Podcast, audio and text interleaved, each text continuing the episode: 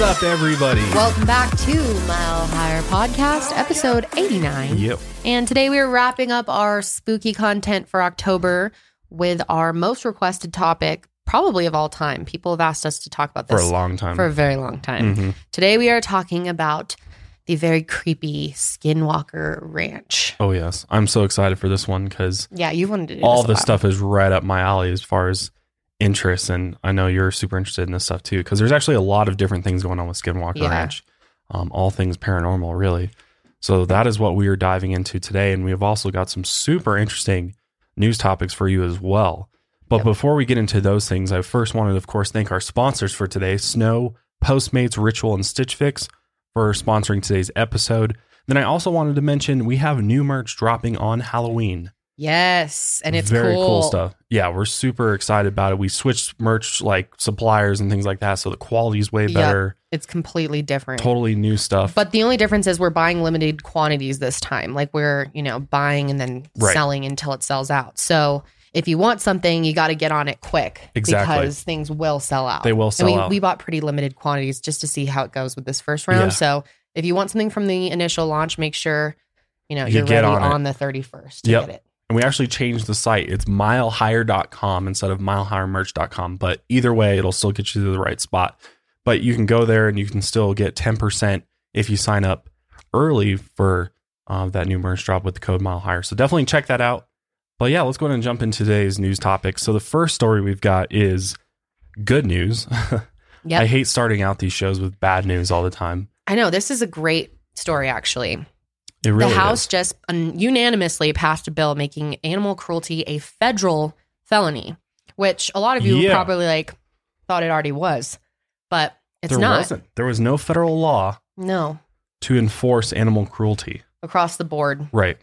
You know, there's state laws, but that's different than a federal law. Yeah, and it just it varied, and I'm I'm sure a lot of times they weren't even enforced to the fullest degree. You know, like hmm you know, I've watched a lot of shows. There's you know a lot of sh- I think there's like a show on Animal Planet actually that's about Yeah, um you know fish game wardens, the animal control people and stuff who investigate these types of of crimes, animal cruelty crimes, and a lot of times the people end up getting like a slap on the wrist or hmm fines even just some fines. Like they're, it's not like people are actively Swept going to under the jail all the time for serious animal cruelty.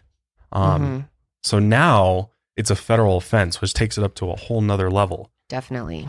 So this law would literally make it a serious federal crime for quote unquote any person to intentionally engage in the crushing burning drowning suffocating and impaling of animals Yeah, along with other acts of intentional animal cruelty toward non-human mammals as well, birds, reptiles, or amphibians. That's that's another thing too. Is like this Yeah. extends beyond just mammals, and it goes to reptiles, birds, and um, amphibians, which is cool as well. So all pets are protected. yeah. That's really really cool to see this happening on a federal level. Yeah, and it's bipartisan too, which is cool. It means Yes. the government's actually getting together and doing some useful shit Yeah. for once. Yeah, I mean, you'd think everyone would care about animals. You'd hope. But there's a lot of people out there who don't. and It's pretty shocking.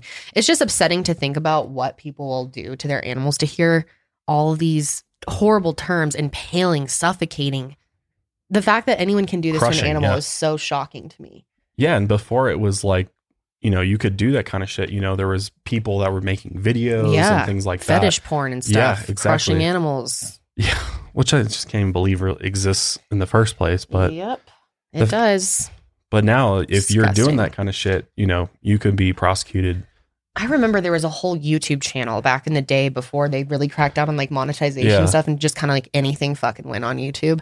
There was some channel that was cr- just crushing a bunch of small animals like frogs and stuff and letting things into the street to oh, see how I far it would remember go. that you shot. Yeah. Oh my gosh, that was so There disgusting. wasn't it was really bad. Yeah.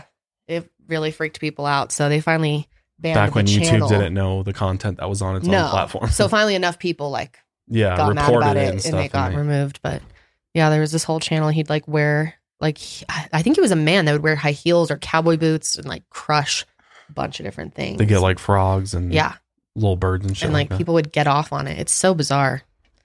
why the fuck are you wanting to do that in the first place? I just don't understand this. I guess it's you know why do people want to like hurt humans too? You know, like some people are just they have no Yeah. regard for life in general and Or why do you get off on that kind of thing? Yeah. I know. It's shocking. It really is because what the hell? Uh, an animal's just as much of a living being as any one of us. You know, like would you go and crush and impale a human? I think some people just don't see animals that way. They're just an object to them. Which, which I mean, I understand. Like the argument would be like, well, what about people that hunt and do things like that? And it's like, you know, is how is that different? That's cruel in a sense because you're killing an animal, them. but is it really that much different from somebody? You know, we're talking crushing, burning, drowning, suffocating, impaling. yeah. What about shooting? You know, you're impaling an animal with a bullet. Yeah. So you know, could that be under the same thing? No, I'm just I'm just saying I'm thinking about yeah, no, it is an interesting like, thing. It's an interesting argument. But I think one thing is like is it cruel? Like it's not considered Right. cruel to be a Yeah. hunter. that's a good point. Yeah, and I mean, I'm not saying anything against hunters. I mean, you know, I've known plenty in my life, but you know, it's just where does where do you draw the line? You know, like if it's a felony to do that, how is that much different from somebody that is going out into nature and shooting a bird versus I impaled a bird with a stick for fun? I think Yeah, hunting an animal is different than torturing an animal. Right. But you right. But intentionally engage in these acts. It doesn't say torture.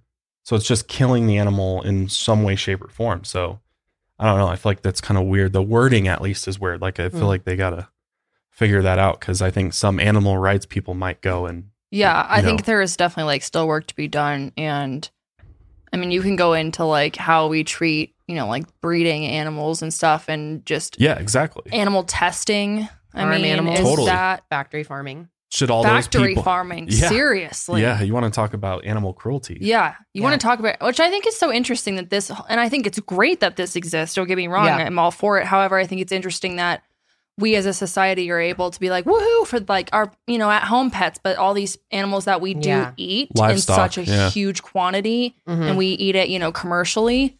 It's like, oh, we just kind of turn our heads because they're food. It's like, well, when do we draw the line? Because there's other cultures that Yeah. really worship those animals Totally. Yeah. and we'll eat dogs or something and o- we're over here and we think it's you know we would never Mhm. think of doing that so I know it's really interesting. You you ask a person, depending on where they are in the world or what their situation is or where they were brought up, and they, they see animals and what you can do completely different. Like everyone has such a different take on it. mhm. Yeah, it's it's getting tricky though. It is. It's getting tricky. It's hard to write laws around it, but it's so good to see that they did this. Definitely great to see. Yeah, because I mean, it's a good start. It's a good Yeah. start with going after people that are just doing evil shit to animals, and Yeah, you know, or I mean, people just mistreating unnecessary their pets. torture. Totally. It seems like we should have like done this a long time ago, but you know, now it's good. Hey, we're making some progress. That's good. better now than never i guess Yes, Exactly.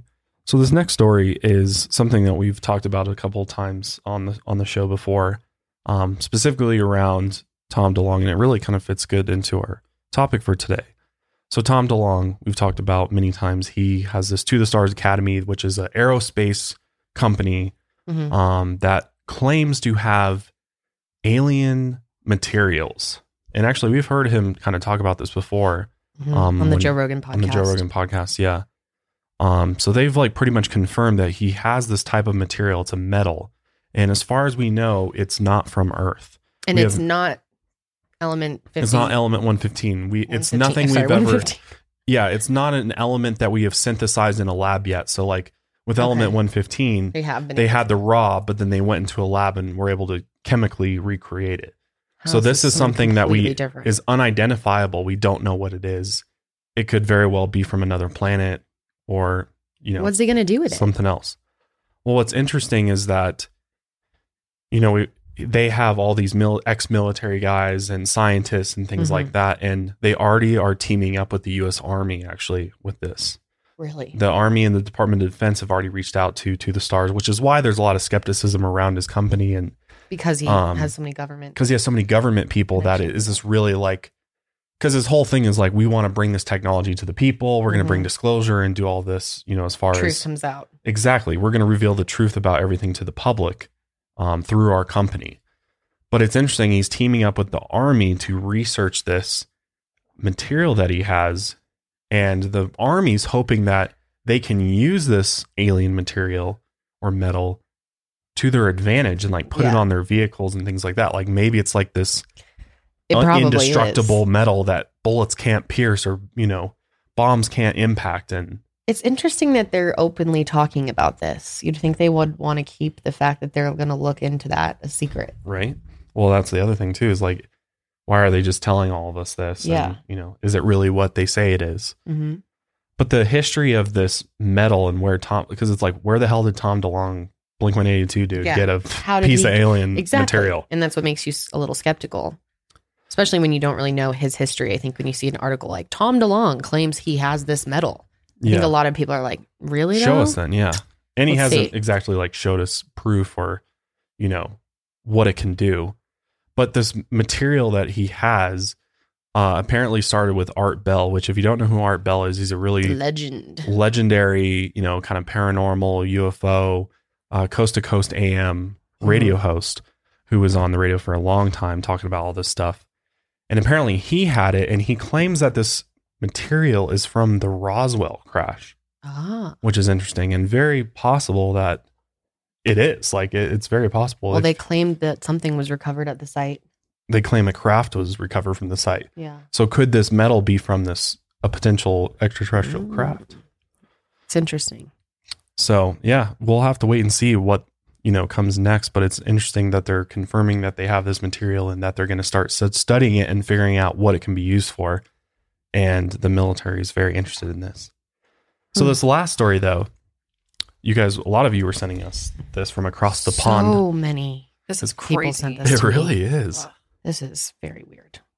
Yeah. So, like last Wednesday morning, uh, first responders in the county of Essex in the UK made a horrifying discovery when they found a container truck with 39 bodies inside. 39. Oh, that's Yeah. so many. Imagine being the person who found that. Yeah. 39, 38 were adults and one was a teenager. Oh, that's so scary.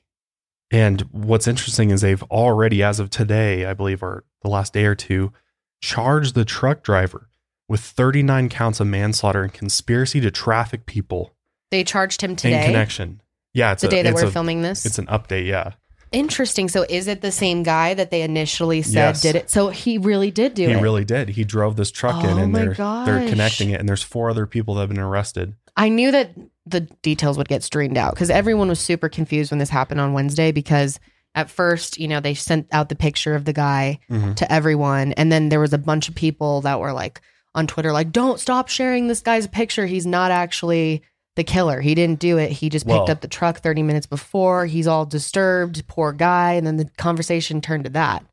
So now they're finding out that he actually Poli- did the do latest it. update on this case is that the police are are charging him with 39 counts of manslaughter. Damn. and that this is the one of the biggest human trafficking cases in UK. is human trafficking. Mhm. Wow. The people are from Asia. Did he so did he murder them or what did they accidentally die some way in the truck? Yeah, I believe it was a I bel- well that's why it's manslaughter not murder. He was, was he like was refrigerated or something happened either they got too hot they're doing autopsy they don't even know they're doing autopsies on all I've of the seen like just of the victims them. to try to Yeah. figure out how each of them died so that they can you know determine a I don't think he said or admitted or Wow. I don't I don't really think they know that much as far as his involvement with it, but I know that they're charging him with 39 counts of manslaughter. I wonder if he was just transporting these Right. people though, or did he actually kill them? Is he a serial killer? No, there's three other or four other people Okay. involved with this. It's some type of ring and or something probably went something. wrong and they died Right. suffocated or froze or overheated or some, Right. something happened. Yeah, ho- or hopefully it wasn't like starvation or something evil or you Ah, know. I don't know. 39 people all died of starvation. Yeah, that's true. It must have been some maybe it was even like a chemical leak in the or like an exhaust leak or something like yeah, that. c- yeah. Carbon that's a good- dioxide. yeah, Hmm. carbon monoxide. Yeah, I mean, yeah, sorry. yeah, I pretty much got a carbon C in s- dioxide could every science really class do I ever took. So, yeah, don't really know the difference. To be Yeah, honest. what if they just ran out of well, if they run out of oxygen, yeah, Because there were Yeah. so many of them in there. Yeah, that's true. 39 people in a trailer for who knows how long. I mean, they, if they're Hot. locked in, my guess Oh is that my they God. My It's guess is that really they bad. got, picked them up from, or no, I keep forgetting. This is fucking crazy. But there's a tunnel that runs under the ocean from England to the main mainland of Europe. oh, so and they went under that. It came from Bulgaria. oh man, So the truck was driving from Bulgaria under. That could be part of it too. They literally had to drive in that underground tunnel for a long Mm. time. You But know, could that what does that kill you though? no, but I'm just saying, like maybe they didn't. They ran out of oxygen. Like if you think about it, Yeah, maybe 'cause the they're so long. trek was so long in a confined space Mm. that they ran out of oxygen. I mean, that's totally possible. Because if you think about it, if they knew, you know, it'd be apparent if it was Yeah. something else, like if they got shot or Right. something, or if there's blood. Yeah, th- they mean, would they know right away and been like, "This is murder," but it's killer. sounds like an accidental, yeah. you know, human trafficking. Oh my gosh, Death that's operation gone just wild. It'll be interesting to see as the details come out. I'm sure a lot more information is going to come out. This was a big story. It was another thing that they uh, released too as well is that a lot of these people are from Vietnam. There's a lot of Vietnamese oh, Wow. people that are being in this human trafficking that are actually missing persons back in Vietnam. Oh my ah. gosh. So this wow. is a I'm pretty sure you know that this is a full on human trafficking operation.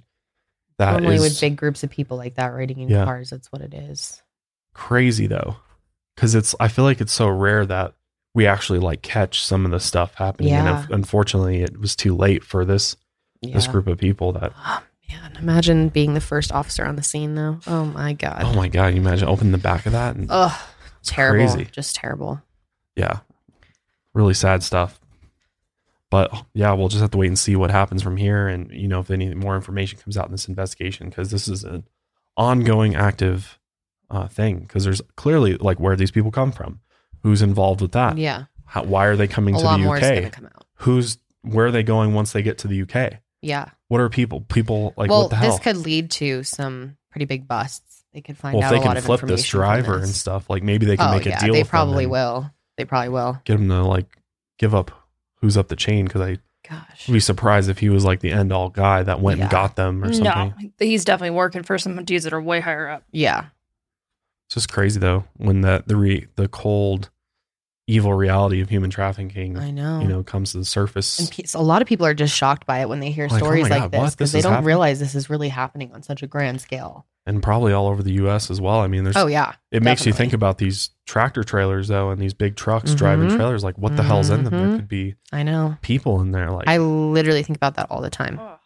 I know it's something that that like the highway patrols are are being you know taught to look at is actually investigate some of these trucks because it it happens more often than not. Yep. You know, not only like illegal immigrants coming across, Mhm. but human trafficking victims and stuff. So Yep. it's really crazy stuff. It is. So let's go ahead and jump into Skinwalker Ranch because we got a lot of ground to cover. But Oh, yeah. before we do, we'd like to thank our first sponsors for today. Let's talk about the infamous Skinwalker Ranch. Just sounds so creepy. Skinwalker. Skinwalker. Yeah. I hate it. I know. This place is supposedly the most active, diverse paranormal hotspot in the world to many who have studied the paranormal. The hotspot is commonly known as Skinwalker Ranch, but it's also known by other names such as Sherman Ranch or UFO Ranch. For decades, people have claimed to have encountered all kinds of strange phenomena in this area of Utah. It's literally in the middle of nowhere, desert, Utah. And a lot of paranormal stuff comes out of Utah. Yeah, it's the kind of like Midwest of the United States can have a lot of paranormal Yeah, activity going on. totally, totally like Utah, New Mexico, Colorado. Yep. There's a lot of paranormal activity, which is interesting because of of the Native American aspect to it, which we'll talk about in a sec. But That is very interesting. there's been all sorts of reports, especially of UFOs. That's like the number one thing with Mhm. this area of Utah and Skinwalker Ranch. Actually, it's not necessarily the Skinwalkers, which is you know hence the name, but it's really about the UFOs. People have encountered potentially aliens, interdimensional beings, portals, shadowy entities, and of course, just lots of like poltergeist, haunted activity Mhm. um, at this location. So Skinwalker Ranch is 480 acres and it's located near the small towns of Ballard and Fort Duchesne, Utah. And it borders a Ute Indian reservation. So to put that into perspective for those who have never been to Utah or maybe even know what Utah is, um, it's essentially the capital of Utah is Salt Lake City. So it's three hours east of Salt Lake City, or it's only six hour drive for us to drive to Skinwalker Ranch. You want to go? yeah, maybe one day we'll we go. should go. Yeah. Seriously, Mile-hour six trip. hour mile hour trip to Skinwalker Ranch. That would be Let's crazy. Yeah, we should. Wonder what we would see. I'm kind of scared. It's pretty creepy. Yeah, there's a lot of freaky stuff going on there, but it's really not that far. I was kind of surprised too when I typed that into Google. I was like, only six hours? Damn. Let's make a trip out there. So, this area, for more than 150 years, the Ute Indians have lived here on a reservation that covers 4.5 million acres. And they've long said that the ranch is quote unquote on the path of the skinwalker. And for that very reason, they will not go anywhere near the ranch. So, according to legend, a skinwalker is a evil, shape-shifting witch of the Navajo people, which the Ute people take very seriously, clearly, because Mhm. they are very scared of this. They really believe in it. They do. And the reason why this is even a thing is that before the Ute people actually moved to the reservation, they were, of course, fierce warriors who lived primarily in the region of Utah, Colorado, New Mexico. And at one time, these two tribes, the Utes and the Navajos, actually fought together against their common enemies, i.e., white people, you know, coming west and taking their land. Mhm. So for a while they teamed up against that, but then eventually, you know, a lot of times the tribes had to, in order to better their situation, kind of work with the enemy in a sense, and that's exactly what the Utes did, um, because they actually got horses from the Spanish, and then they began to abduct Navajo people, and they would sell them in New Mexico slave markets. Jeez. So That's crazy. Kind of turning against you know your own in a sense. I mean, they're a different tribe, but Yeah. you know, at the same time, it's like, damn, Yeah. I didn't know they would be that savage towards each other. Yeah, exactly. And then later on during the Civil War, some of the Ute warriors teamed up with Kit Carson in a military campaign against the Navajo tribe. So literally helped Kit Carson and, and the military take from the Navajo tribe. And because of this, this ended up with the Navajo being exiled from their lands and forced to march to a reservation in Fort Sumner, New Mexico, known as the Long Walk of the Navajo. This is very famous. The result of the Utes teaming up with Kit Carson essentially ended with the Navajo being exiled from their lands and forced to march to a reservation in Fort Sumner, New Mexico, which this event was also known as the Long Walk of the Navajo. So eventually, the Navajo tribe was allowed to return to their homelands in the Four Corners area, which is somewhere I'd definitely like to check out because you can stand in four states at once if you don't know. It's Oh, kind of yeah. cool. People always take pictures, you know, like Yeah. I'm in. I remember like kids in school taking pictures there and bringing them into class and being like, look, I was Yeah, in yeah. four states at once. Even though, like, what the fuck are states? You know, it's just like imaginary lines. Yeah. Honestly. But because they, you know, of these things that the Utes did to the Navajos, they believe that they put a curse on them. And that literally after they cursed them, this is when the skinwalker started to uh, plague the Ute people. So they believe that this has been going on for a long, long time, like 15 generations, that there's these beings slash animals that are roaming this area and essentially they feed off of life Yeah. they kill and they feed off that life and, and that's how they survive and they're called skinwalkers because they're wearing the skins of the animals that they turn Right. into, but they're walking around like normal humans during Exactly. the day. exactly Interesting. which makes sense and the, and the thing with it too is that it's not like specific to these just two tribes like skinwalkers is kind of a you know, General a generalized um name for it. mythological creature in a sense because a lot of different tribes talk about it in a lot of different cultures actually um, essentially they believe that it's a medicine man or woman who commits a terrible act such as killing a relative in order to gain supernatural power so it's kind of yeah there's somebody that has these powers but they use it for evil essentially Basically, did a deal with the devil. Exactly. yeah, in a lot of ways, if they believed in the devil. But what they do is they can shapeshift into the whatever animal they need to be. So if they need to run fast, they turn into a wolf. If they want to Mhm. fly, an owl, crow, you know, Just whatever they depending need on at what that the- time. yeah, whatever purpose they need to do, um, they can just change into that animal. They're also known to knock on doors, bang on walls, peer through windows, attack livestock, and harass unsuspecting humans by appearing and disappearing. So there's not really any good ones. They pretty much all wreak havoc.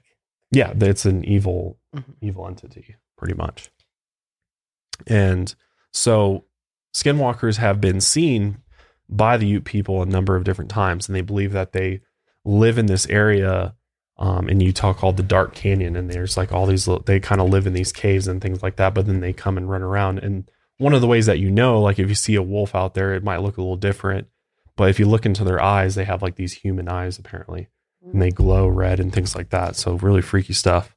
So the thing with skinwalkers is that we don't know 100% whether or not they're real, right? Mm. because there's not really any pictures of them. no, there's it's definitely in the legend category. yeah, very much so. And I mean, there's of course people that have captured photos, but they're blurry and stuff, and they Mhm. look like just a regular wolf. Um, a lot of times they've been compared to the extinct dire wolf, like they're just a lot bigger. Um, they just look a little bit different. But Utah has wolves, so you know the debate is like, are we actually seeing skinwalkers, or are we just seeing you know normal wolves and other types of animals that are running around? Is this picture a, a regular wolf? This is a dire wolf. A dire wolf. Yeah, Wow, it's like- creepy looking. yeah. Or like if you remember from Game of Thrones, they have the dire wolves as well. Oh, right. They're like really, really big. hmm like if you were thinking about a human sized wolf, it'd be like a dire wolf. Because They have very likely, yeah, human like faces. right, exactly.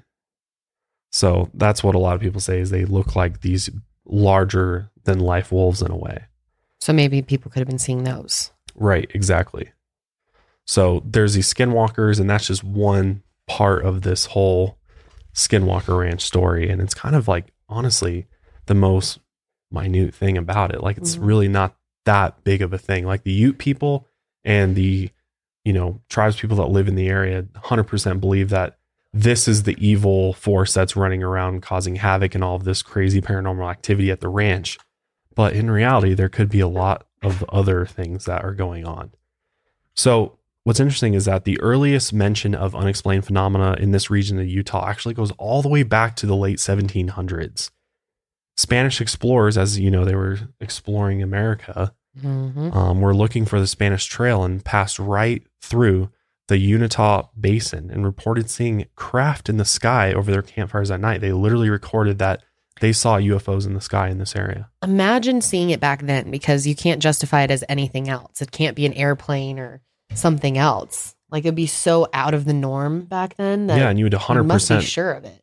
Yeah, and you would 100% want to write that shit down. 'cause Oh yeah, like, what the hell is that? take That's not a, of that. an animal. What's what are these like light orbs in the sky flying around? So this was the earliest reports of phenomena at Skinwalker Ranch. But jumping forward to sort of you know the modern history around it, Skinwalker Ranch was first homesteaded by the Myers family in 1905, and it consisted of only a few small buildings, as most homesteads had at the time. And eventually, they abandoned that homestead and created a new home on the other side of the ranch. Because like when you first homesteaded, your priority was like get up a little house to live in, and then like maybe a couple buildings for livestock and things like Mhm. that. But then over time, they were able to create another house. And by the 1930s, the ranch was occupied by Kenneth John Myers and his wife Edith Child Myers, and lived at the ranch until 1987. So they actually lived at in this area at this ranch for a very long time. And what's interesting is that they never reported anything strange, Why? right? They didn't see anything, or they didn't. They just as just far as we it? know, they yeah, I mean, as far as we know, they could have seen shit and they just didn't say anything, they but just didn't report they it. never said anything to anybody. Is and that's up to 1987, so it's not like it was so far long ago that maybe they said something and just nobody knew. So it seems like they Well, I feel like when you see stuff like that, if you do see it, you don't often tell people, or a lot of True, people don't right. because they don't think they're going to be believed anyway. right. That's a good point. Or, you know, from the skeptic's perspective, this is proof that maybe nothing is really happening here at all, and they didn't Definitely see possible anything. too. Definitely, 'Cause, you know, possible. The next people that move in have a totally different experience. yeah, And just through the like 1950s, um, just this whole area of Utah, UFO reports were just rampant. Like there were so many UFO reports, literally in the hundreds, and it included different reports of strange fireballs and aircraft that range in size from 20 to 30 feet across to as large as a football sealed, fi- sealed field, literally flying in the sky above them, like oh my gosh, in the that's 50s too. So you know, technologies yeah, hasn't come that far in the 50s to see definitely not. You can't be like, oh, maybe that was a military plane. Yeah, No, I exactly. mean, oh, like it's just some top different. secret government stuff. Wow. Because I mean, if you think about UFOs and stuff, Roswell didn't happen until you know late 1947, eight or whatever, right Mhm. around 1950. So people didn't even really know about UFOs or you know have any clue what they were seeing in the sky. But reports were coming in of different types of craft. They would see round, oval, cigar shaped, and triangular craft. That's all During the ones this we hear. Cigar shape again, oval and triangle. Yeah, there's. I mean, there's It literally seems like, like a- they always fall into those categories. which is interesting because it's like, hmm, you know, what does that mean? Is it, you know, do these aliens just have like a bunch of different? Maybe it's different. It's kind of like how we have different, car galaxies. models. Yeah, Yeah. yeah, or different like species have different craft, or Yeah, well, I mean, maybe they're not all from the same place. yeah, They have different forms of transportation. yeah. different systems. Yeah. Uh, some of these UFOs, though, were surrounded by glowing green lights, and others would emit wavy red beams, and others would just appear to shoot colored lights from underneath. That's like a pretty common thing with UFOs is weird, odd lights coming from them and, and beams of light coming down to the ground and things like that. But imagine seeing that kind of stuff back in the time, you know, back in the Oh, yeah. 50s and stuff, how crazy just like makes you so- would you know it would be something you'd remember it's not something where you'd be like oh maybe that was just a plane or just a Right. helicopter flying around or something Yeah. like it probably was some type It of really stick with you. ufo yeah exactly um, in fact in the 1970s the utah highway patrol is getting so many calls about ufos that they stopped filling out incident reports on them that's how many were coming in in utah They couldn't even keep up with it. no. What's interesting though is at the same time that all these UFO reports are coming in, they were also starting to get reports of bizarre cattle mutilations. And this is where, you know, the two really became associated because there was so many cattle mutilations that were unexplainable. We had no, you know, other than maybe it's something natural, maybe these car, you know, cows are being picked apart by predators and things like that, but oftentimes with these cattle mutilations, literally the incisions are medical grade Yup. incisions to the point where you're like, There's no on, way an a animal did predator it. is not, you know, carving out an eight eight inch core into the back of a rectum of a cow. Yeah. No. That's and that that's makes what, no sense. yeah, like in and no blood. Yeah. What? A predator is going to come up to a carcass and rip it apart, most Right. likely, and there'd be blood and Mhm. you know shit everywhere. But oftentimes there's Very there's clean. No, yeah, Like a human did it or something. Yeah. Really weird. What's also interesting though about all these UFO reports is in a lot of the reports actually people would report seeing actual beings in like the actual little portal windows on the UFOs themselves. Interesting. They could actually see who was like driving. Yeah, like they would see living entities, bodies sometimes. I think they have like tinted windows. And why would they just be like, "Hey, how's it going?" You Yeah. know, like looking out their window, you know. That's interesting. You don't always hear that with a UFO report. Oh. Seeing the actual Mm-hmm. driver, Yeah. the beings inside of the spacecraft. Yeah. Well, like one of the most famous cases of alien abduction is Betty uh, and Barney Hill. Yes. and they reported seeing aliens in, in the windows and things like that as well. So this is it's interesting because it's like were all these people just imagining seeing things, or were they actually seeing some type of living being in these UFO craft? I don't know. It's crazy. I feel like it'd be hard to remember because you're I mean, you're so shocked when you see something like that, right? And like the human memory is already bad as it is, especially in like high adrenaline situations. Yeah. You lose even more of your ability to recall details. Totally. So like, I don't know. It's hard to It's hard to trust those eyewitness Right. eyewitness accounts because it's I'm like, sure everyone would have a different idea of what happened if multiple people saw it, you know, Mhm. the details of the craft. Yeah. I don't know, man. But then, uh, but then again, I'm like, why, you know, why aren't we having all of these reports now? Like, why is it like slowed down so much, or like, yeah. why aren't people seeing all of the same stuff now? Like, why they did the aliens just like stop? Or maybe they do and people report it and It it gets doesn't. hushed pretty quickly. There you go. Could be. So after the Myers family moved out of Skinwalker Ranch in 1987, it actually stood empty for seven years before being purchased by Terry and Gwen Sherman in 1994. And they also, I've seen in publications their last name be Gorman as well, but it's Sherman. Mm. And so this couple moved into the ranch with their two children and livestock. And they have really expensive cows, um, Angus cattle, like Angus beef. These are very expensive, thousands of dollars per cow um, because it's Angus beef, right? So it's pretty expensive stuff. And what's interesting though is when they moved into the house, they were surprised to find that the previous owners had placed deadbolt locks on all the doors and windows, including those inside Wow. why was there this is like a huge thing it's like why was there deadbolts inside and outside what were they oh, trying? To do? Oh, that would just keep scare me if I moved into a new house and that the owner had locked themselves everything in pretty much. yeah everything so cabinets too Wow. They have deadbolts on all of the doors cabinets For what reason? well clearly there's some paranormal activity in this house hmm and doors are slamming, things are moving, and you know, the because of this paranormal activity, the people were like, we got to figure out how to stop this. We're going to deadbolt everything. Uh, not only that, but they could be deadbolting to keep themselves safe from something trying to get into them. Did they not see this house beforehand and see all the deadbolts? These stories are always so weird. They never like make sense. well, I think they got a good deal. It sat vacant for seven years, and and they're a cattle rancher, and so there's only so many cattle ranches out there. Right. You're gonna be picky about your cattle ranch. That's true. But people are skeptical too because it's not like they moved to like the best place to raise Angus cattle too. We're talking Yeah. like a very deserty area and Yeah. like lots of predators out there.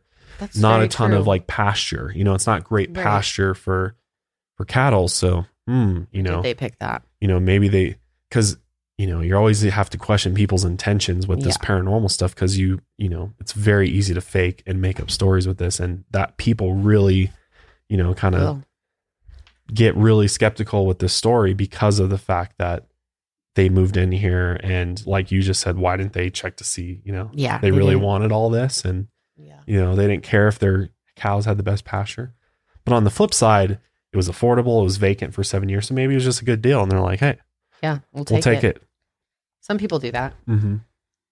But this is like even more. This kind of gives gives away a little bit too. Is that at both ends of the house there was iron stakes and heavy chains that had been installed, which the Shermans guess were used by the previous tenants for large guard dogs. So they had Oh. like they had literally like fencing around the house with chains. They wouldn't they wouldn't let their dogs leave like close to the house essentially. Like they keep them chained up because they were worried about something snatching their dogs. Well, isn't that just smart to do? I mean, whether or not it's skinwalkers you're worried about, wouldn't you just be worried about random animals snatching your dogs? True. It's very true. Or you're worried about something, you know, because I mean, a lot of ranchers have like big dogs. Like, you know, we got a Mhm. big Pyrenees. Like, a lot of people have big dogs that they're not worried about being eaten by something on a ranch. Right. But, you know, the this raises suspicion because maybe there is something in the area that they were especially worried away. about. So they built all of these fences and chains and stakes and to keep something out like versus trying to keep their yeah, dogs in. Yeah, exactly. Because literally, the day that they moved into this ranch and as they were unpacking, they spotted an enormous coyote or wolf in one of their pastures. And strangely, this animal approached them and they began petting it. What? Yeah. I would never. Which is sounds insane. I'm like, what? Come on. Like, really? Yeah. You see a giant wolf come walking towards you, you're like, hey, buddy, can I pet you? Good boy. Scratch him under the chin. You know, Yeah. like, what? on. That makes no sense. This story is already sounding sketchy. Eh, well, skeptic meter's going a little bit. Yep. So yeah, so they're petting it, and they even remember saying the creature just smelled like a wet dog. Ew. But after a few minutes of stroking its back, the wolf wandered over to the livestock pen and grabbed a calf by the nose. Oh Damn. no. One of the cows? Yeah, by the Oh, nose, my like one of the baby cows by its nose, trying to rip it through the Oh, fence. oh, that's scary. A big ass wolf. Can you imagine how like scary and horrifying that would be to watch? Like, god damn. And Terry Sherman, the father or the the guy the, the guy, and his father went over and started beating on the animal to try to get it to release the calf. Let cat. go of it. Yeah. And it wouldn't, of course. So Terry took out his 357 Magnum pistol, shot the wolf at point blank range, but it would not let go. And he continued to shoot it, and eventually it released the calf, but it didn't run. It just stood there watching the family. Wow. So they're like, what the fuck? Why isn't this thing running off? So they just keep shooting at it. But there's no, and like hitting it. yeah. Clearly, I mean, point blank and stuff, this thing should be like in Yeah. almost dead by now. And this is according to them. Right. According to them, there's no blood, no sign of injury, and it's just kind of chilling there and slowly starting to back off. Not worried about it at all. Right. Basically. So then Terry goes and grabs his hunting rifle and shoots the animal again at point blank range. And finally, the bullet apparently took a piece of the skin and hair off of the animal. but it was still calm. piece. It was like still just kind of chilling there, like not scared, not really like trying to run away or anything like that. Hmm. Um, but eventually, after just continuing to shoot at it, it started to just kind of walk off casually into the pasture, into a wet, brushy area. And he, he says that he tracked it and went after it, was obviously going to try to kill it because Yeah. just about if Yeah. I don't know if it killed its calf or not, but and you they'll know, come back. it'll come back exactly if it knows that there's food there. And apparently, this thing smelled really weird. Um, and the piece of hair that came off of it from shooting it smelled like really foul, like rotting meat combined with a musky fox scent. Like it was kind of a really bizarre, weird smell to it. And why did they pet this thing? Well, They like walked up to it and it reeks and looks horrible, and they're like, "Let's pet it." yeah, well, I think, well, yeah, I don't know why they pet. I, you- you'd have to ask them. I don't know why they pet the thing. It's cute. it's cute. Super cute. So they, I, I'm assuming that this is a skinwalker because it's invincible. You can shoot it and it does not die. And it's a skinwalker in its animal form, is I believe kind of the what many believe. If you believe that the story is true and you believe in skinwalkers, then this wolf could have potentially been a skinwalker, which is why it didn't die Why didn't it attack them? they don't into skin because it's a skinwalker and skinwalkers don't atta- don't actually attack They don't attack humans. I, I guess not i don't know so see, that's the thing but i hear conflicting stuff with that i hear Yeah. that they attack why it's so too hard to do research on these legend type stories. It's like it's so hard to verify. well everybody's got their own account of it Yes. Yeah, there's completely different versions. so based o- yeah i mean based upon what i've seen about coming from like the the actual indians themselves is that this is they do not attack humans and they feast on animals and things like that Hmm. but then i've seen other you know the other side of that too Yeah. But what was interesting is one of the other first signs that they saw at this ranch was that there was literally large crop circles in their pastures. Like there was straight off the bat crop cir- they found crop circles, which is an indication that there's some type of Something paranormal. going on. Exactly. Well, what could crop circles be if they're not aliens? Like, do you ever have any other ideas of what it could be? Could it be some type of alien or something paranormal or a ghost creating crop circles, maybe? Man, Is there any other real, like, decent theory for what they could be other than extraterrestrials? or people. Yeah. Yeah, well, people. that's a shit theory. Some of these crop circles are insanely beautiful and Insanely and intricate, so detailed, thought and out. massive. yeah, It would take you days to build that. yeah. It makes no sense. Not like, oh, six hours in the middle of the night, and then all of a sudden I come out and they're virtually Yeah. perfect to like every angle is like, you know, symmetrical. It's perfect. Yeah, that's Yeah. really interesting.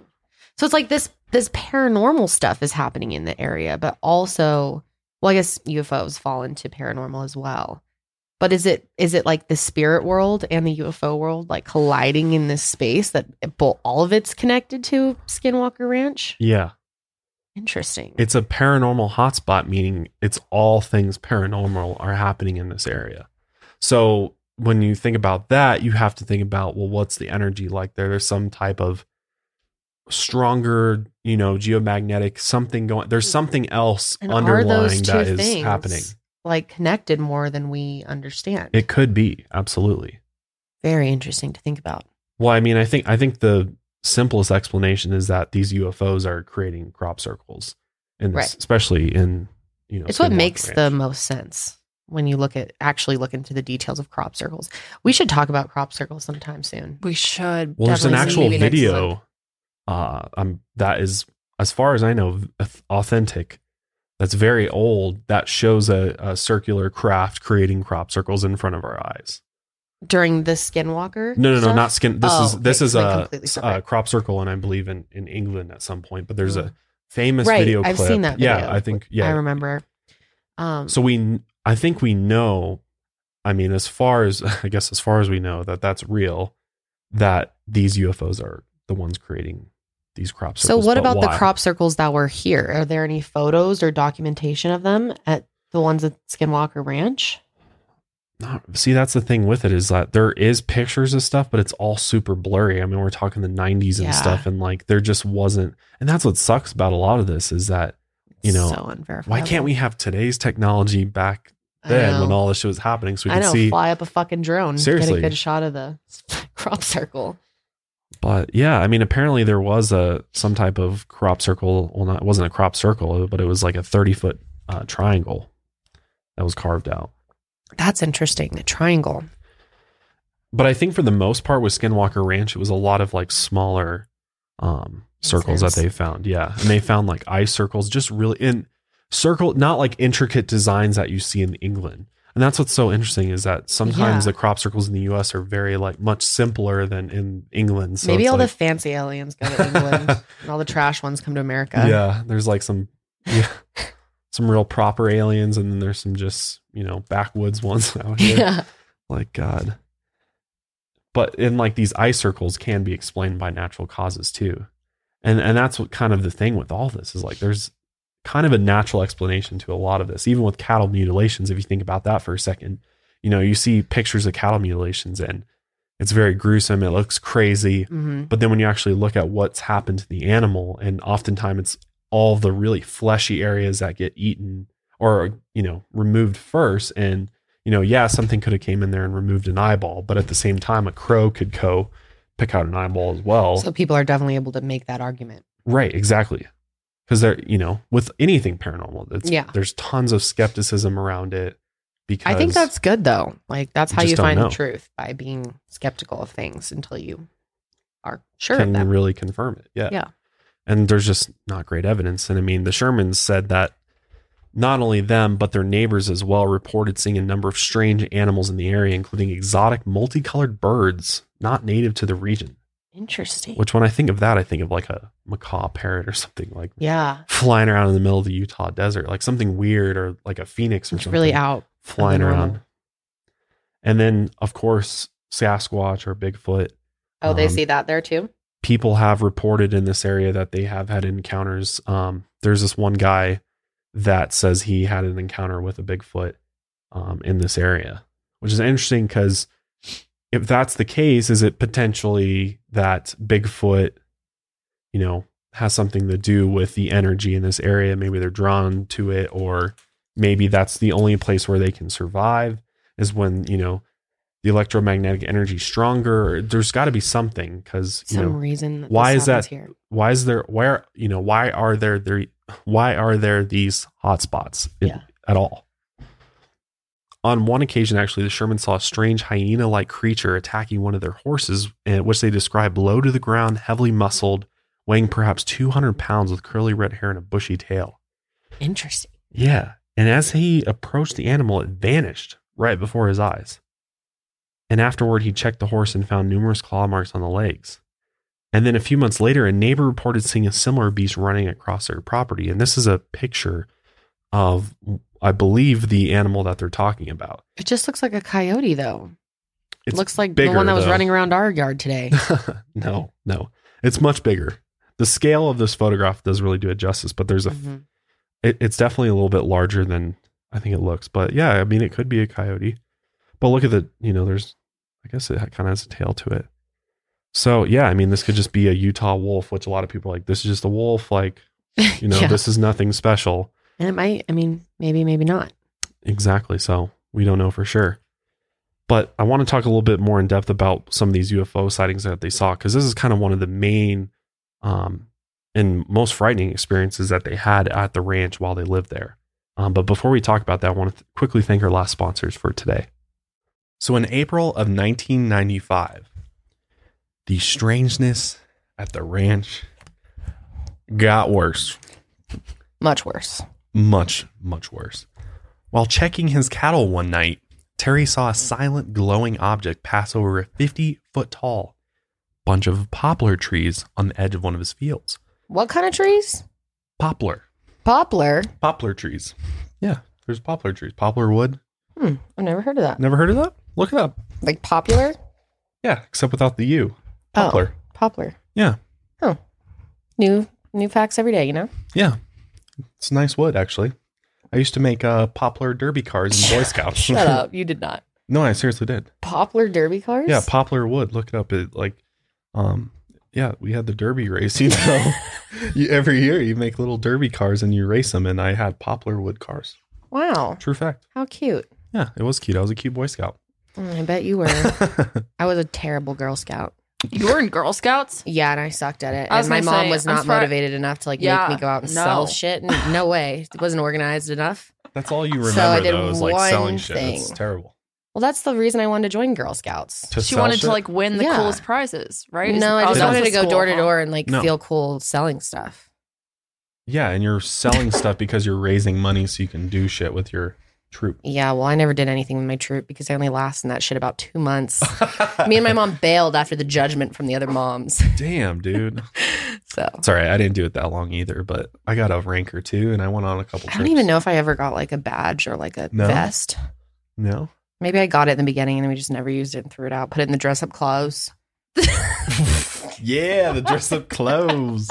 Meanwhile, John's vest with all of his patches are like still hung up in his closet at No his way. parents' house. Yeah, No he way. literally pulled it out the last time I was there. I was like, dude, why do you have this? And also, it had all the patches. Oh my god! like, you overachiever. Watch him frame that shit. He that probably day. would. Yeah. I was way too lazy to join that, so I don't blame you. But Josh, I could see you thriving in that environment. You know, I Yeah. did with your all right. popular cars. But I didn't like I was good at It's the because he's an race. overachiever and he wanted to win everything, so it's perfect for him. So a few days after Terry actually saw the glowing UFO object pass over his fields, Gwen saw another unexplained flying object. She said it looked like headlights, but they were a little ways from the craft, like it wasn't, you know, it was kind of being projected out. And Mm-hmm. it literally lit up the whole side of the mountain like it was broad daylight.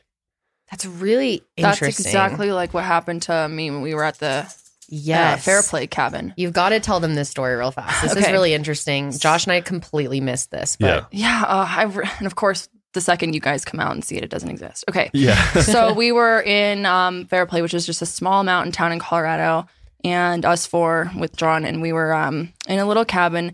And the John's first, her boyfriend, by the way. Yeah, We if you didn't know, out. sorry. Yeah.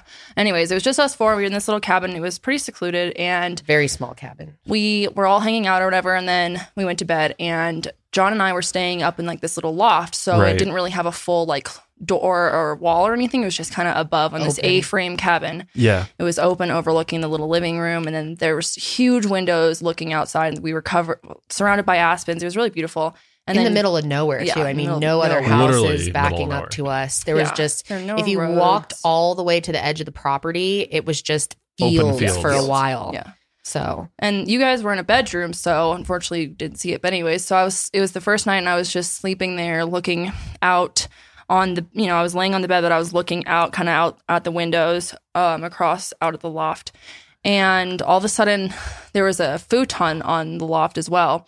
And all of a sudden it started glowing underneath. And it was like this weird light. And i was Like just a kinda white staring- light? it was like a whitish blue. It looked really led it was very there was no warmth to it at all. It was like blue and yeah it was very bright. Cool toned. but it um started off really really faint. And then it got stronger and stronger to the point where it wasn't just looking like he was under the couch. It looked like it had, was coming from outside because the entire loft the entire living room was lit up completely in this light and at That's first crazy. i thought i was just like tripping out i was Yeah. like what the heck and so i didn't really say anything and then i was like john did you see that and he wasn't facing that way and he was like no so I was like, okay, well, he flipped over, and then another few minutes later, it happened again. And I was like, okay, do you see that? Because like this can't happen a second. Yeah. This isn't my brain like playing tricks on me at this point. He was like, yeah, I totally see this, and it happened again. It was really bright. So we are like, that's weird. So it kept happening on and off, and um, and then it happened the second night again. And we, yeah, like I told you about it, and you guys tried to like yeah, I stay tried up to, to, like watch it. stay like sit out there and I was watch it, but of course yeah, it didn't happen. It didn't happen, of course. But then the second you left and went back to your bed, it started happening What? and it was driving me crazy. And the thing You that was like freaky screamed was, for us. I was like trying to FaceTime you, but then I was like, "Ah, what am I gonna like? I'm gonna Yeah. sound insane if I'm like, come back out, I saw it again. Like, come on. I'm sure it'd be gone by the time we got out there. It was Yeah. so weird, but you know, we had all our windows open, and so we could hear everything that was you know going on outside, and it was silent when this was happening. There was no, you know, I thought it was like, was it a helicopter? Because Right. it looked like it was coming from above. A spotlight is A like how you spotlight. described Yeah, it. it was like a somebody spotlight. or something shining. But you would a hear a helicopter. Right, You, you would would see hear the light helicopter, you would see moving. light. It wouldn't be this even. No, it was like this even glow, and it would be like really, really bright, and then it would slowly dim down, and then it would become pitch black, like pitch black, which earth? made sense because we were in the middle of nowhere. Yeah. So I was like, okay, it's not my eyes playing tricks on me. It's not like the mon. I was like, maybe it's the um internet box or something, or like the cable box. Yeah. Or like, and I yeah. was like, no, but it was bright. lit up like the whole room. It was really bizarre. And so then I was like, because there was a road way far away, and Yeah. Way how there were far. cars coming. So I was like, oh, maybe There's it was no headlights. way. No, because the next night we were looking out the window and I kept seeing headlights, you know, cars coming by, and I saw headlights, you know, shining in, and it looked nothing like this. So Yeah, and they were they're far. Yes, it was far, far. far. There's and no way it would was have lit up so the whole room. bright, and it's it kind of freaked me out. John and I were like, "Oh my god, close Yeah, the windows, like, like, make sure the doors are earth could locked." it be? Yeah, we were like, "Is someone out there like shining in a flashlight?" That's what I thought of. Was like someone's out there. But then I was like, I heard no one, you know, crunching leaves And this walking happened around. the second night as well. Yes, it happened to nights. again. So then I was like, "Is this a normal thing?" So I start. There was like a little book there. You know how some Airbnbs are like, "Oh, leave a message or how your stay was." So I was reading other people's like reviews to see if Oh, anyone was saying anything like weird light. But no, no one said anything. One so I said was just like, "Oh my god." We never That's said crazy. anything to the owner either. No, we, we should have. I know. Yeah, but that was a crazy thing. I still don't know what it was, and I'm sad that you guys couldn't witness it because I know it bothers me. I never saw it. And I was going like when it was happening in the moment, I was so like caught up in it that I didn't think to take a video. And I was like, if I take a video, what if it like doesn't show up? I don't know. I wish you would have seen it because it's so hard to describe. But I'm glad at least John saw it. Yeah, So at least you have Yeah. one person to verify it. Janelle, you're not insane. John's very It's okay. I'm skeptical not too. crazy. So. Yes, he is. And What's he was your- like, what the heck? What's your best guess? I have no what it was? idea. well, Because- of course, my like Yeah. creative mind is like, it was aliens. Yeah. But I just We have a UFO. I mean, but it could be. I mean, it was weird. That whole thing was weird, especially when you hear stuff like UFOs being described as lighting up entire Well- mountains as if it was daylight. It's true. Like maybe it could light it up a was huge so area. inside. It was like you could Yeah. see. It looked like someone was literally shining a giant. It looks like someone was on a ladder up tall, like maybe 20, 30 feet in the air, and shining a huge LED spotlight directly in the A-frame cabin. You could see everything. All Multiple the furniture was lit up. nights, all the all the paintings on the wall Yeah, were lit up. It was that's what's crazy. weird. it's not is it like it was a multiple co- like yeah, It was multiple lights, multiple lights, multiple times in a row. That's weird. I mean, it could have been a helicopter because nowadays there are helicopters that fly virtually silent. Virtually you silent, Can't, you yeah. can't hear them Yeah, at but all. lighting you up every few minutes like that Both doesn't make nights in a sense. row? And you could see Yeah. movement of a spotlight like that. Was the light the same angle? It was not moving time? at all. It wasn't like it would travel through the evenly room would light up the room. Yep, it would evenly just and then go back down. It was really weird. Yeah, and if you Really look outside, like you know, this is on the second level of this cabin, this uh the loft and the windows. If you think about that angle and, and you follow that out those windows, there's literally nothing. Like there's just a mountain range right there. So and we were covered in aspens. It's not like it was like a. Yeah. right there. So Yeah. it was yeah, like a there's trees. the all view around. was like we were very secluded. Yeah, maybe they were lighting up the side of the mountain. We were right up against started, the mountain. It, at least for, for my view, it always started under the futon on top of the loft. So I was like, "What? Wait, that? Do they have a light under the futon?" I was so confused. I don't know. Maybe it was haunted. I literally started going there with my mind, and I was like, "Nope, just Robert gonna the turn over. there. I'm gonna turn over, cuddle with my blinky, cuddle with my dogs, and just shut my eyes. Not gonna happen tonight. Not tonight." Yeah, that would freak me out. Good thing I didn't see that. I was sleeping like a baby. Yeah, the only thing I could think of is like something was watching us, or like maybe there was a drone or something that had some sort There's of no light on it. way. Who yeah, want to maybe there watch was a us? drone. Well, yeah, I don't know, but why It's would like they? some Mile why Higher would they- fan was like out there with a flashlight, just shining it in. Why Um, would- yeah, that would be a problem. that would be a problem. And why would you shine a light in at night when you're clearly going to wake you somebody can up? see and like, the difference But between so a light silent. and a yeah, yeah, Weird. Silence. No one was walking around. You could easily you were there. It was Yeah, like a cr- yeah. we had a giant deck. It was creaky. The deck there were leaves But it was a everywhere. It was UFO, crunchy. dude. Probably was a UFO. I mean, where we Especially because were- it was like LED, like light bluish. Yes, light. that also freaked me out. As soon as I was like, "Why is there That's no so unnatural. Yeah, exactly. the It was not natural It's at not a all. spotlight. yeah. There's Mhm. definitely UFO activity in that area that we were in, so it's it is possible. Is there? Absolutely, yeah. There's a lot in Colorado, There especially is. in the mountains. There is a lot of UFO activity, so it's very possible it was one. Yeah, it's really crazy though. Yeah. So, anyways, I don't know. Good Guess story. We'll, we'll never know. Yeah. I still like think about it and I'm always like, what if I light. contact her and told her and she was just like, oh yeah, that's just a blah blah blah, whatever. Like it happens all the time. There's a watchtower Yeah, three honestly- miles down the road, a ranger Dude. station or something like. It could be something like that. We should honestly like reach out. Yeah, or she's like, oh yeah, We should people go have- back. this has been a thing in our house for years. Like when we used to live here, we would deal with this too. Yeah. Let's go I'd back like, and well- host an investigation. Yeah, there we go. Mm-hmm. Maybe everywhere we stay, we just got to do a paranormal investigation now. Like, yeah. Good God. Yeah, it's kind of crazy though. But anyways, so the Shermans had all sorts of crazy shit happening. They were having UFO sightings all the time. Cows were disappearing. cows were they were finding cows with literally like holes drilled in their eyeballs Ew, what the and hell? weird chemical smells coming off of them. Disgusting. Yeah. So like what predator is going to drill a hole in an eyeball and Yeah. run away with it? Yeah. Really just really bizarre, you know, mutilations that were happening to their cattle, like coring out the inside of body parts and like um at one point the the eyeball was cored out so so deep that they were able to like stick a wire through into the brain and Oh, stuff like hell no. Like, it was That's just- disgusting. like you know like i said there are animals and you know things like that that will eat those Yeah. fleshy areas so it's possible they could eat through the eyeball to the brain Oh, that's so gross. I eat the- hate thinking about kind that. of eat the animal inside out but then again this was like shortly after. So like literally the animal dies and then the next day the it's already being eaten. Like what are the Yeah. chances of that? So and it doesn't explain the chemical smell. But the most spectacular ufo phenomenon they observed was described by terry. He said quote unquote we would see these 100 foot circular openings appear in the air. It was like four orange colored doorways hmm. would have sort of spiral open. Now this has been a lot of people speculated about what this was, and some people believe that this was some type of portals that would open up. I mean, we're talking 100 foot circular openings. Um, so, yeah, it could be some sort of craft, but that's like a vortex big- type situation. exactly. We're talking about a spiraling thing that would open up and, yeah, in this area, Like another to another dimension, potentially. something like that. Interesting. That's what people believe. People believe that there are these portals in this area that are open to these other dimensions. Hence, why there's all of this UFO, you know, UFO, you know, creatures, cryptids, things like Yeah. that that may not be from this dimension um, in this area. And, you know, skinwalkers, things like that. So, really bizarre. And apparently, they looked through a high powered scope and they watched as a smaller craft would emerge from the hovering portals. So, literally, they would watch UFOs come out of these portals and fly around the property and then re enter them and disappear. Wow. Can you imagine seeing that? Like some crazy shit like that? Like, I would love to see something like that. I'm just I know. waiting f- to I see know. fucking anything. we all are.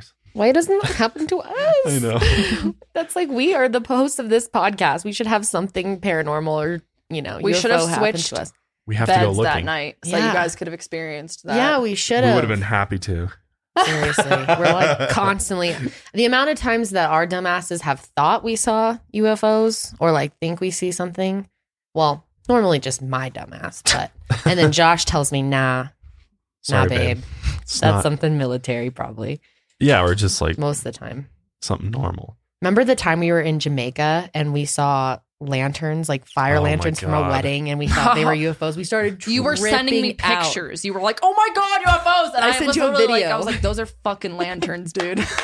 Hey, I think In my head, I people- thought that. Convinced. But hey, we were smoking that Jamaican Kush. Not gonna lie. it was at like two in the man. morning. like, whoa, dude, those lanterns. like, yeah, man. Some That was like the closest we've ever come. to Because they were- amazing. It was so obvious they were like being launched from the beach right in front of our room, and we were like, "Oh, whoa, look!" I know, and then it the made so much sense. Like, of course, a wedding on a beach would have those. God, But you'd be surprised at how often lanterns get, you know, they look People like think the they're the way that they move in the sky. They, They definitely hover. look like it. they're glowing. they look really crazy, but Ugh, but yeah, I'm still waiting till the day where something paranormal actually happens to us. That would be amazing. well, we got to do some more paranormal hunting for this stuff. I know, but like, not even paranormal, but like something alien. Yeah, I want, I want to see a UFO. I want to have some. we got to go to we got to go to the hotspots, man. We got to go to Skinwalker Ranch. You got to go to these areas where it happens more. What do you often. think, guys? Should we start making some mile high trips? Yeah. Documenting some travel to these places. I think it could be really interesting. I'm definitely interested Because I I think in doing. that's how you do it. I mean, that's how other people do it. Yeah, They go to these areas, and they, if you stay there long enough, yourself. Adventure Exactly. is out there, right? I mean, what are the chances a UFO is going to drop in front of our house or something? No, you know, it's not gonna we're going to just like come home from the store and there's a UFO landed in our driveway. Janelle's had like three possible paranormal experiences. I think just two. two, but Yeah. still. I, I don't think. Yeah, they weren't that crazy. Yeah, and I think most people have at least one or two. Like, you know, unless you're like a paranormal investigator, you don't have like tons and tons of Tons different of- experiences yeah. with the paranormal. Because you got to think about it too. Think about how much paranormal activity you probably miss that we Mhm. don't notice that is happening that we just don't realize is happening. Oh yeah. It's probably more often than not, I would imagine. But one of these things I will, um, But one of the interesting things I wanted to mention that kind of connects multiple topics we've talked about were Roswell, Area 51, and now Skinwalker Ranch is that when you plot out these different locations on a map, actually, and you draw a line between them, it forms a triangle. Which Bermuda Triangle. exactly is this like the UFO Bermuda Triangle? Like, it's interesting that you've got Area 51, Groom Lake, Roswell, and Skinwalker Ranch, and in this area within it, All this happened. all this activity is happening. That is super interesting. I've never heard that before. I didn't realize they made a triangle like yeah, that. yeah. A lot of people don't realize that. Wow. So stuff just happens in that entire area There's something significant about the Yeah. triangle. I feel like too, or that area that some that maybe there's a reason Area 51 was or in those locations, and maybe there's a reason that these aliens crashed at Roswell yeah. because there maybe there's something different with the energy. I don't know. There's something going on. There's something special about this area.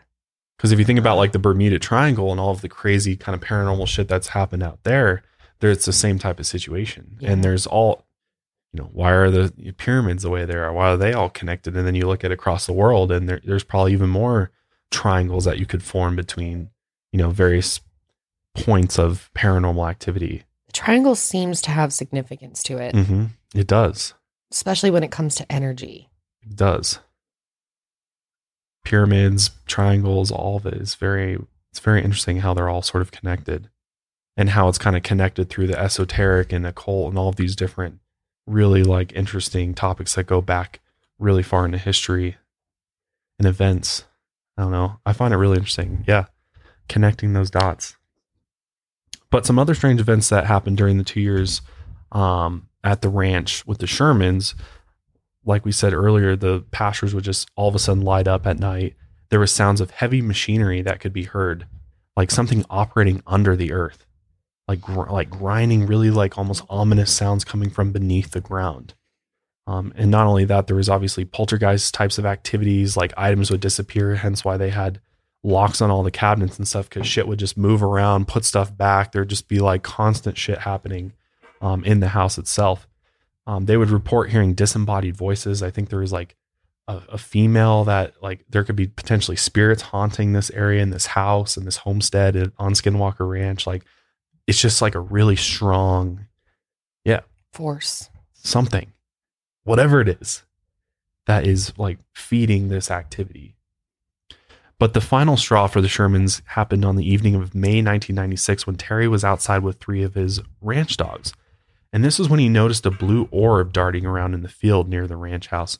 And he urged the dogs to go after it. He was like, go get it, which I don't know if that's the smartest thing to do. But the dogs went and chased and were like barking at this orb of light. And they followed it into like some bushes. And that was when he heard three horrific yelps. And when he called for the dogs, they didn't respond. Oh no. And so the next, Skinwalker got him. well, I don't know, something got him. Because the next morning, when he went back out to look for the dogs, he found three round, greasy lumps. He just left them out there. And a s- He was like, "Oh well, they're probably dead. Gonna go inside. I guess, yeah, I'll I check guess. them in the morning." Yeah, I guess. That's savage. And there was like just three lumps of goo on the ground. Oh my gosh, that's disgusting. Like they, they say it was like butter, like greasy pools ew, of butter. Ew, ew, that's really. and the earth was scorched like something had something had like incinerated, Incinerated these them. dogs like the Oh this my blue orb gosh. And the blue orb thing is interesting because there's actually a lot of different stories of people seeing this blue orbs of energy but it kind of looks like liquid inside. It's very weird looking like we don't even really know what it is. It could be its own entity. It could be some type of energy ball but it seems to have some sort of intelligence and ability to take life clearly if it killed these dogs. So i don't know what this f- fucking thing is. It's crazy though. But this was kind of the final like they were like we're done. Like this is crazy. We love these dogs. We lost her. Yeah. like like anyone would be if you lost your Yeah. dogs and pets. Um you know you've already lost your cattle. You're losing money. You're like Yeah, enough is enough. I need to figure this out. we can't stay here anymore. Again only there for two years and they were out. Wow. and so after you know all this happened, they kind of were like, okay, we need to go tell somebody. We need to figure out, you know, we need to get out of here, but we also need to warn others because there's something. This place is haunted. There's It's something. not normal. Yeah, there's Yeah. it's not normal here. So they went to the media, and actually George Knapp, a very famous journalist um, in this field of paranormal, um, actually kind of helped them get their story out. It doesn't seem like many people do that anymore. Like you never hear of nowadays like so and so claims they're haunted. Haunted house going on over here, haunted this. Like you never see journalists reporting on that. But like a bunch of these older stories have they you know, they go to Totally. the media to tell their story and they actually publish it. Yeah, It's interesting. It's like does that stuff not happen anymore? Do they not go to the media or the media just doesn't publish that type of thing? I think the media just doesn't publish it. I think the media is very skeptical and they're very worried about being like factual. Yeah. That if it's not, and like George Knapp specifically is known for these types of stories. I mean, he broke Bob Lazar. He was the one that brought Bob Lazar uh, story to everybody. So he's kind of, he's definitely like a dedicated his career to this kind of, of works. And there's just not that many people like him out there that do this too and, and are able to bring these paranormal stories to the public. Um, but after this kind of got into the newspaper and stuff, as they were, you know, trying to sell the ranch and get out of it, they had like some interesting people come to the ranch that identified themselves as like a Navy intelligence officer from North Carolina. And then they had an agent with the Air Force Office of Special Investigations that came by and took interest in what was happening there and took a look at the photos that they had and things like that. Um, which is interesting that the military is all of a sudden piqued their interest of of all this activity there. But on their last day at the ranch, they were rounding up cattle, and by the late evening, they were exhausted, so they locked their doors and, you know, saw that their children went to bed, and then they went and went to bed themselves. And the next morning of their last day at the ranch, they awoke to find their bedding covered in blood, Oh no. and they both had one eighth inch deep scoop marks in the same place on their right thumbs. Mm. Oh, that's so creepy. What the f- Scoop marks. Yeah, so like something Just like had a gone tiny little scooper gone in there and took like a piece of their thumbs. for testing, probably. Right.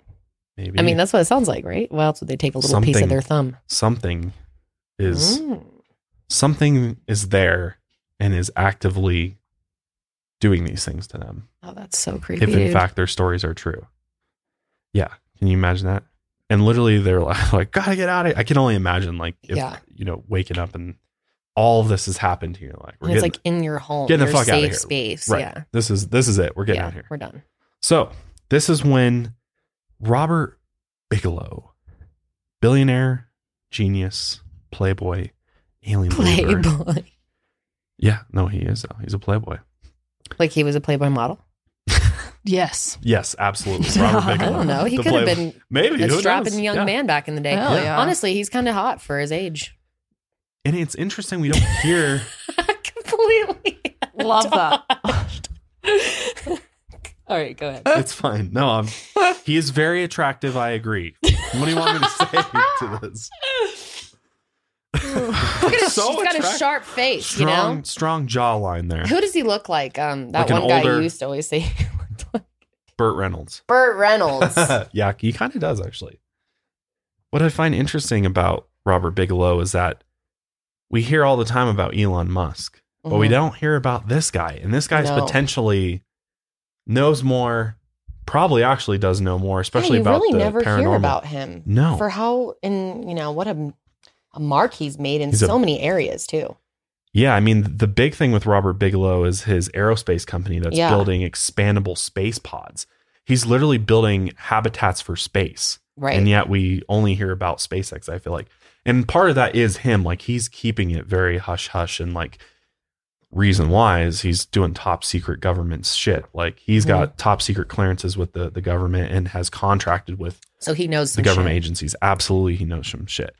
Some Some shit. Some shit. nice States. Um, United States. United States. Ah, so good. No, but he he has been studying the paranormal for a very long time.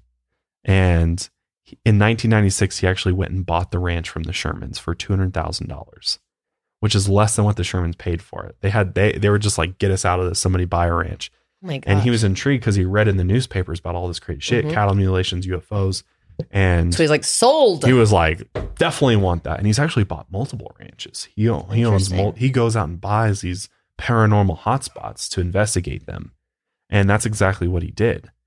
And I wanted to play this clip from 60 Minutes. Um, it's a rare interview of him talking about UFOs and his interest in them and kind of what he knows about it. It's, it's uh, definitely worth a listen to understand him better. told us this is where his grandparents had a close encounter with a UFO. It really sped up and came right into their face and filled up the entire windshield of the car. And it took off at a, at a right angle and shot off into the distance. That story sparked his obsession and explains the alien looking out from the side of Bigelow Aerospace. Do you believe in aliens? I'm absolutely convinced that's all there is to it. Do you also believe that UFOs have come to Earth? There has been and is an existing presence, uh, an ET presence. And I spent millions and millions. I probably spent more as an individual than anybody else in the United States has ever spent on this subject. Is it risky for you to say, you know, in public that you believe I in, in a damn. UFOs and aliens? I don't care. You don't worry that some people will say, Did you hear that guy? He sounds like he's crazy. I don't care. Why not? It's not going to make a difference. It's not going to change reality of what I know. Do you imagine that in our space travels we will encounter other forms of intelligent life? You don't have to go anywhere. You can find it here. Yeah. Mind blown. That's so crazy. I love that clip. I want to. I wish we could interview that 60 Minutes interviewer after that and be like, I know. What do you think of that? She was starting She's to. like, the gears "Whoa." were turning in her mind when she, She's he like, was saying that. shit." She's like, wasn't she's like, that. they're already here. Yeah, Yeah, bitch. he knows some shit. Absolutely. God, imagine if we could get him on the show. Oh my god. Yeah, he doesn't do I don't know, interviews. guys. That's like a rare interview. He, there's nothing on him other than that interview. Wow. And what's interesting, it's been removed from the internet. wow. It's had. I had to find a re-upload of the original. Like 60 Minutes doesn't even have it on their YouTube channel. It's completely like disappeared from the internet. It's very interesting, especially considering now that the government's like Yeah. UFOs are real. starting to and acknowledge he's it saying all. there's an ET presence. Aliens have been visiting us, and hence why he's buying Skinwalker Ranch. And after he bought Skinwalker Ranch, he formed a group called the National Institute for Discovery Science, or NIDS. And what they did is they essentially turned the ranch into a paranormal laboratory. He was really interested about all the happenings that were going on at the ranch, and so he brought in all of these experts, including um, Jacques Vallée, Hal Puthoff, Melvin Morse, and Edgar Mitchell. Which is interesting because Hal Puthoff is now in To the Stars with Tom DeLonge. Is he? Yeah. Oh. So this is these are all people that have been in this subject for a long time doing really know their research. shit, yeah. Yeah, really know their shit about what's going on because yeah, Hal Puthoff's like a um, really smart scientist, and Edgar Mitchell's an ex astronaut that was a part of this too, and they all were working at Skinwalker Ranch. Um, so not only do they have PhD scientists, but they had former FBI field investigators and other law enforcement professionals, and they and this is when they essentially turned Skinwalker Ranch into like another Area 51. They put gates up, they posted keep out signs. Um, the ranch was completely fenced. Um, they had a ob- observation tower, and they even had a veterinarian move in. And they also implemented high tech sensing equipment and a security detail which guarded the property 24 hours a day. They literally hired camo dudes like at Area 51, Yeah, like a private ex military force that guards Skinwalker Ranch to this day. Wow. So you can't even really. It's even more it. guarded now. So you can't even go to it then You can't go on the property now, but you can go to the area around it. around it. Um, but the property's huge, right? it is a huge property, but you can a, a lot of it is like Indian reservation, but you can go to a lot of there's still a lot of hot spots of activity that you can go and visit Mm. um, to this day. Um, but while they were there, the NIDS team was there. They were collecting evidence, interviewing witnesses, and searching for explanations for what was happening at the ranch. Um, and this is what he's really kind of led the charge in in this whole field of all these fringe sciences that we don't really the unexplainable things um, we don't under you know science can't necessarily completely explain yet and uh, yeah he his nids uh, did all that while they were there um, what's interesting though is that they bigelow controlled the ranch up into 2012 i believe and actually this uh, pentagon program that had 22 million dollars so the government contracted bigelow to go and research UFOs at Skinwalker Ranch. And that's where this top, you know, the top secret Yeah. UFO project that broke in 2017, you know, it was like a big deal and kind of started this whole UFO craze in the mainstream media. This was about Skinwalker Ranch. They were doing that research at Oh. Skinwalker Ranch of the I did UFOs. not know that. Yeah. How fascinating. And they were spending millions of dollars doing all this research there. And unfortunately, like we don't really know what the findings were. There's not they've never released anything as far as, you know, what they found or if they found that there is skinwalkers or there is interdimensional beings or portals or things like that going on. Um but yeah, so they were doing that and then um eventually the program got shut down in 2012 and they ended up losing their funding from the Department of Defense, um, and the AATIP contract was expired and not renewed. Now, this was about the time that the ranch, you know, he kind of did everything that he could and ran out of funding, and then he ended up selling the ranch for apparently 4.5 million. That's just a Wow. rumor in 2016 to a lot. um, Adamantium Holdings.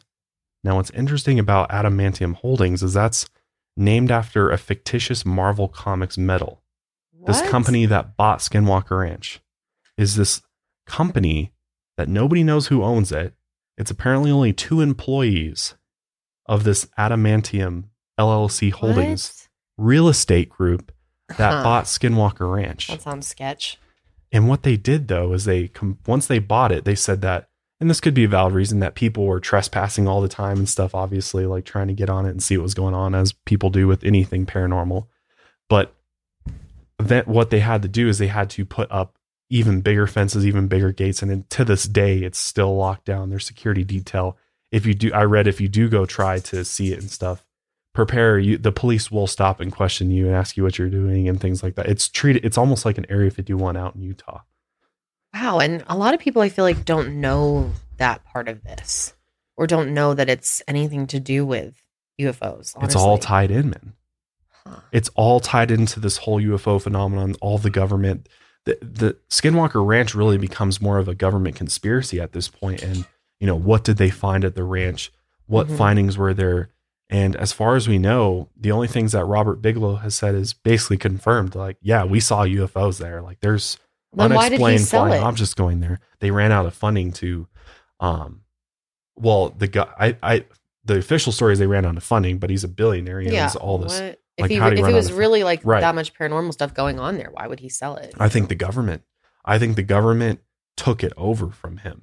Oh. And this adamantium holdings is just like a cover up for a government group that is Oh. continuing to do research there. Because why else would they beef up security, that makes sense. bigger gates? Yeah. What really trespassers can't Yeah. just have that taken care? Like how many people Yeah. are really trying to? It's not like there's Trespass storm Skinwalker Ranch. Well, not yet. Not yet. Yeah. So like, you know, maybe there. That my other theory too is like maybe there's some t- sort of underground military installation there, Could like be. just like Groom Lake. Like there's could be. something underground happening. Wow. Um, that could explain like some of the animals. Maybe they're they're doing like some hybrid genetic animal, you know, yeah. testing or you know That's how you cloning. Who knows? There could be some crazy shit happening there underground. Wow. That's really interesting.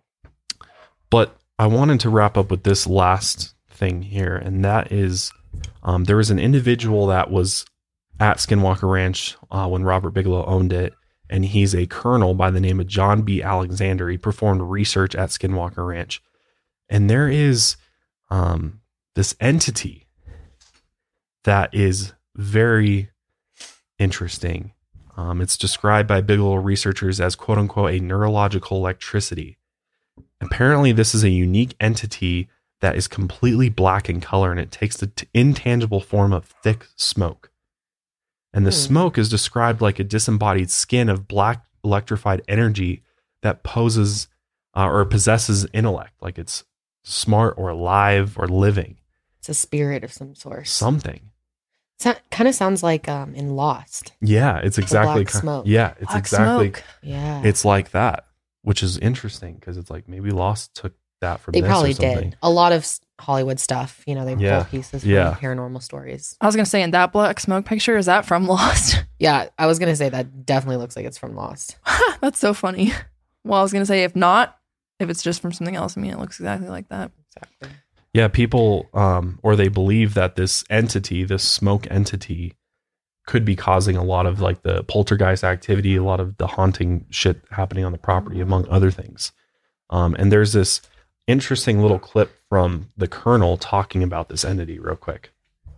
Did we learn anything? Absolutely. And I, I think what we learned was that the events were certainly real and tangible and definitely occurring. These weren't figments of somebody's imagination or folklore or any of these sorts of things. Uh, but as for the etiology, nope. That, like Colm, we remain mystified. Wow. So he said, confirm that the things that happen at Skinwalker Ranch are real, actually happen, they're tangible, but they are completely unexplainable. They do not know what it is, There's no scientific how it they, they can't explain it. wow. But we're talking a, a really, you know, decorated military colonel Yeah, just that's putting a admitting we have no reputation on the line to say that Skinwalker Ranch is a legit thing and this UFOs and all this activity is legit. Yeah, what is he gaining from that? Nothing. Nothing. If Nothing. anything, people are going to be like, "Oh, Right. you're crazy, dude." Yeah, exactly. Right. Well, and that's the thing is like, you know, why would you put your reputation on the line to make yourself look like a crazy person? exactly. For what? So you can be known as the crazy Skinwalker Ranch person? Yeah, Yeah. And e- and especially the Sherman family, like why would you make up all that stuff Yep. happening to you? Wouldn't you want to stay there at the ranch? Like it's you bought the place, Yeah. you want to No, live it- obviously. Like, and that's a huge move to like make up to a homestead. Yeah. With all know? that cattle and everything. Yeah, like and- you work on that for a long time. It's like a project. Yeah. To just leave, like obviously something was going on. Yeah. So yeah, I mean, it comes back to like, what do you believe? I mean, evidence wise, there's not a ton of evidence. There's some blurry photos. Mm-hmm. Um, we'll link a site where if you want to go look at all the little photos that they took and things like that. Um, they're pretty blurry, but again, it was you know the '90s, so it wasn't the best. It's hard with '90s cameras, your little Mm-hmm. Right. disposable cameras catching like UFOs flying in the air. You know, Right. they didn't have cameras and things like that that could really catch that kind of activity. It's funny how we can seem, never seem to catch stuff nowadays, though. Now that we have all this great technology, Yeah, yeah, it is. But we do, we do catch we stuff. do. Yeah. I Better mean, than I've seen, before. yeah, absolutely. And I think it's, I don't know. I don't know what I think about this. I mean, I think the activity's real. I think that the UFO hotspot is real. Do I know what's causing all of it? Absolutely not. Could it be aliens? Sure. Could it be that there's these interdimensional portals? I mean, that's fucking crazy to think about.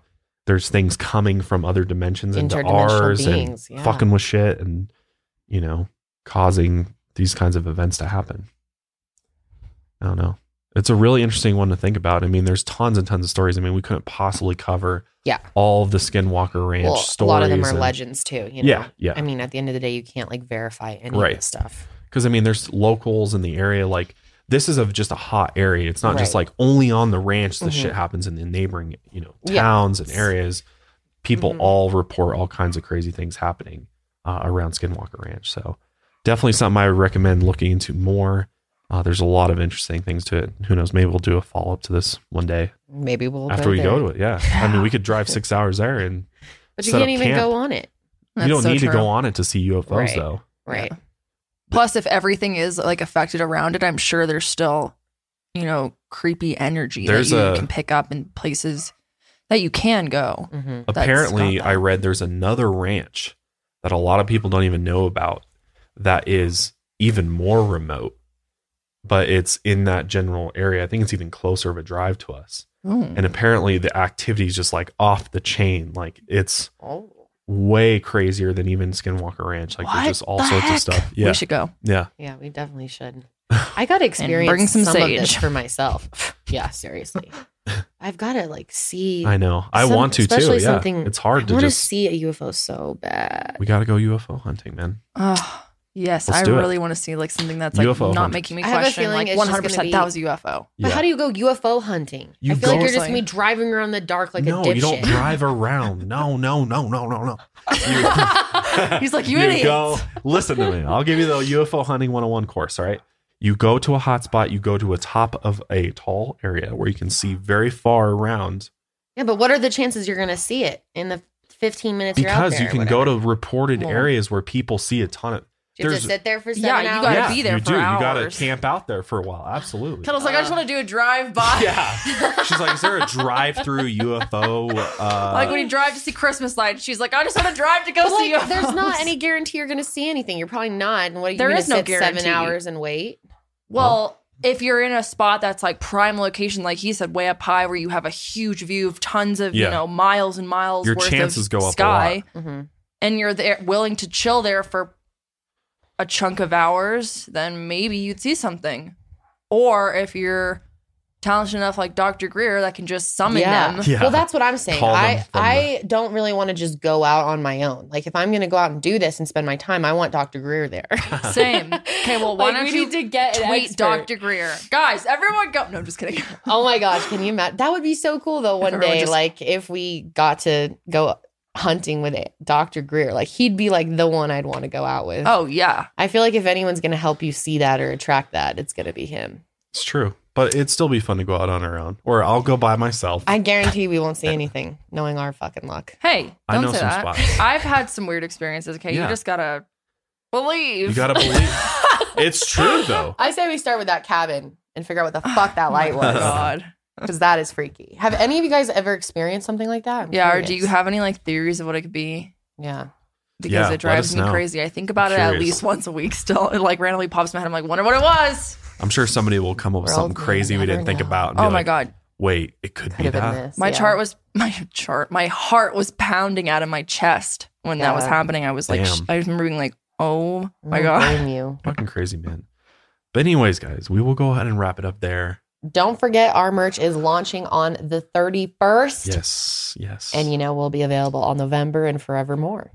So it's very exciting. Well, it may not be available very long because we do have limited quantities, like I said. So and we got it. lots more coming. Yeah. lots of collections that will be very cool. plenty of ideas. very cool. Very exciting stuff. But yes, hopefully you enjoyed today's episode of the Mile Higher Podcast, Skinwalker Ranch. Let us know in the comments if you believe the events at Skinwalker Ranch were real and actually happened, or if you're skeptical and think that they just made all this shit up and it's just a normal, you know, a normal ranch, and you know they did this for publicity and to, you know, What I don't gets know. me is like, you know, at the end of the day, all these professionals and billionaires and, you know, people yeah, have gotten the fact involved that in he went out there is Right. That definitely adds credibility. Why would he spend the time, money, Right. resources to go out there and study that shit if there wasn't anything happening? Mm-hmm. So, yeah, I don't know, man. Crazy stuff. But thanks again for joining us. We will see you guys next time. Stay safe. And stay woke.